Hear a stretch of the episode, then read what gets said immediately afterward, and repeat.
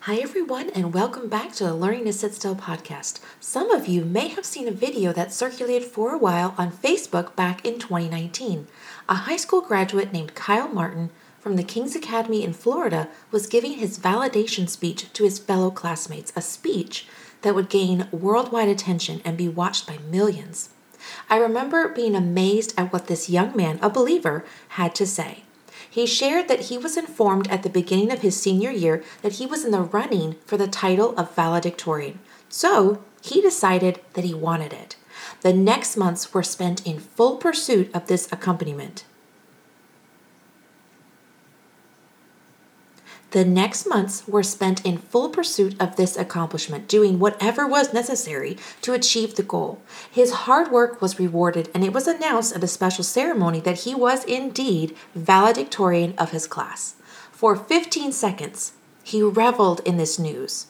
But at the 16th second, he sat down, looked at his silver stole with the embroidered words valedictorian, and wondered, That's it? We might laugh at this reaction and say, Well, what were you expecting? Kyle realized that he had spent months pursuing a goal that seemed to gratify him for 15 seconds. Now, he did mention that it wasn't a bad thing. He had worked hard for this, and hard work is good. But what did he sacrifice to get here? What relationships were forfeited or even hurt because of this desire to become the top of his class, to have the title valedictorian bestowed upon him. This was the part of the speech that intrigued me. Kyle seemed to place greater value on relationships than fleeting goals. Listen to the end of his speech. Relationships are where we get to influence, impact, and change other people's lives. Your life cannot be meaningful without them. And we are put on this earth by our Creator, and we all have a purpose. Now, how we all go about that, that's what's different. It's different in what college we choose, who we marry, what career we choose. It's different in the triumphs and the tragedies that come upon us. But in all those things, new relationships are being formed. So be generous with your time and money, and a lot of relational issues will be resolved.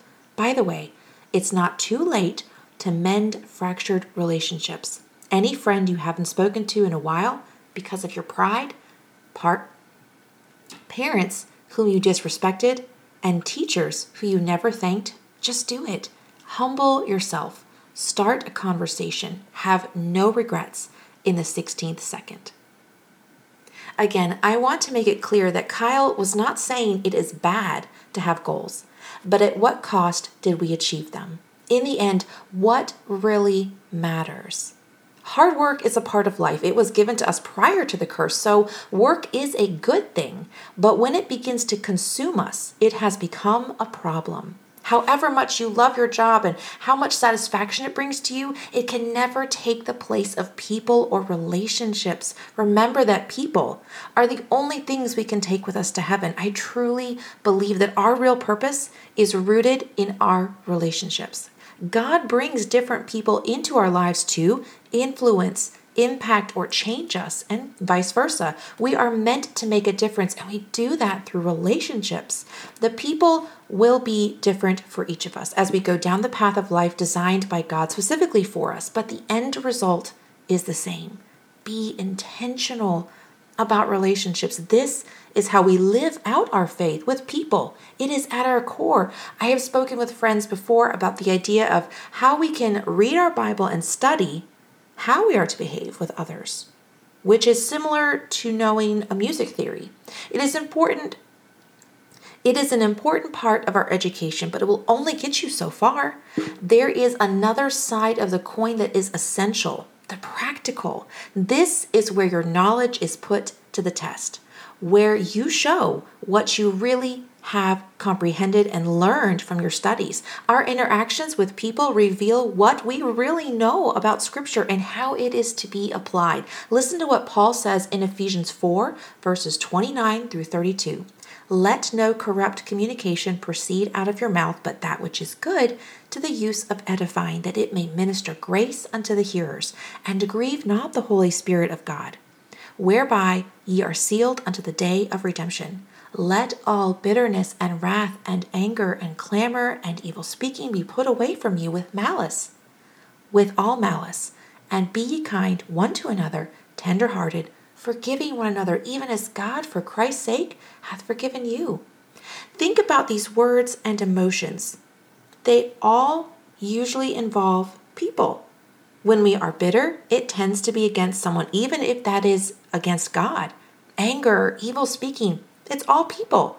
We are to be kind to who? One another, people, and tender hearted, forgiving. This all involves people. We are not living a life alone, even if we are single. There are still people we can influence, impact, and change. People in our church, our workplace, our extended family, and friends.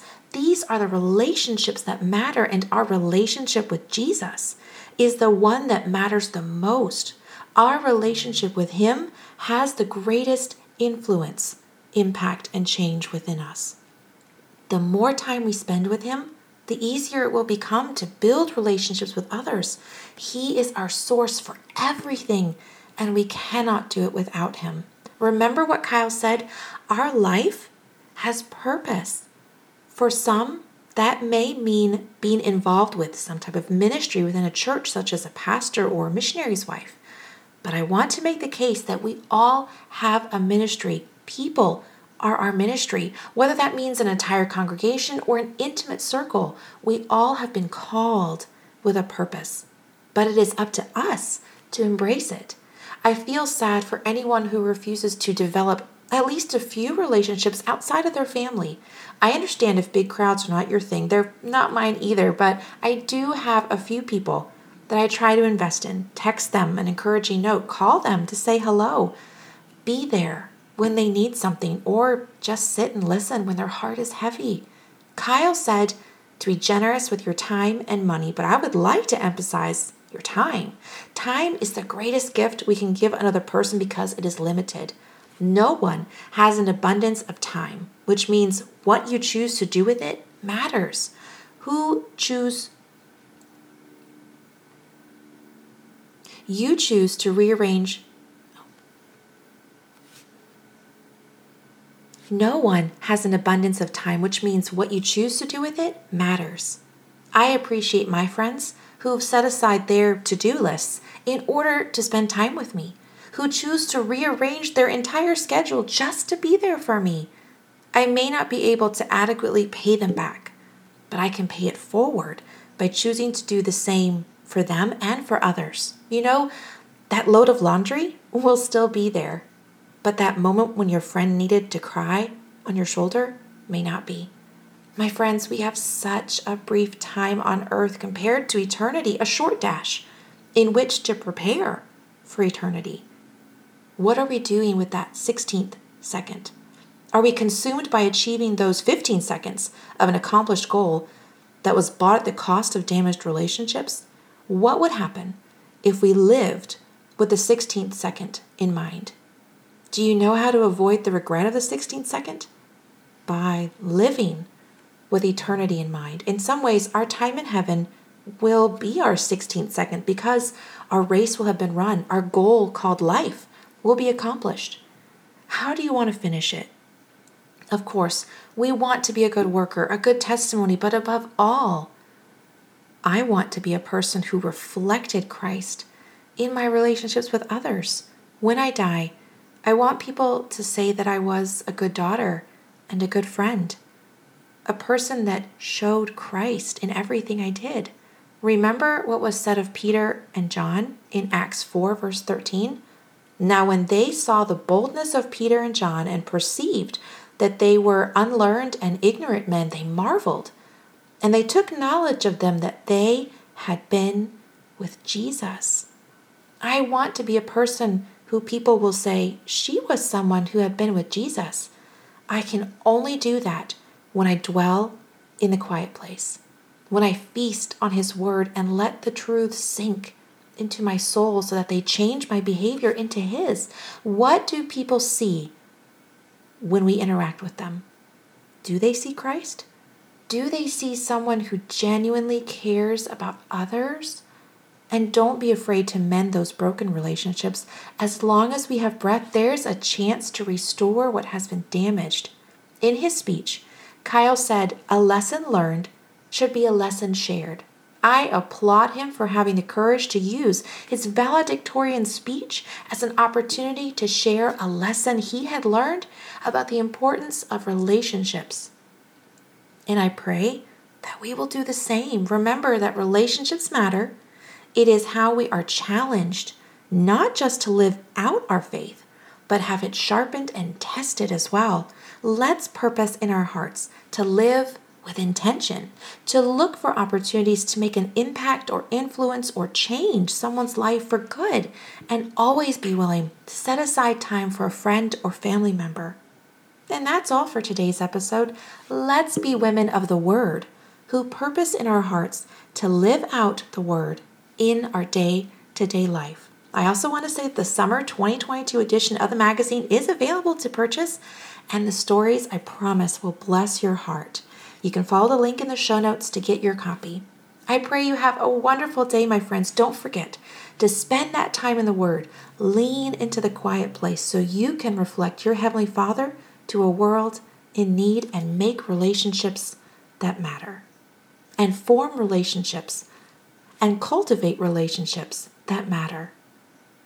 And cultivate relationships that matter for eternity.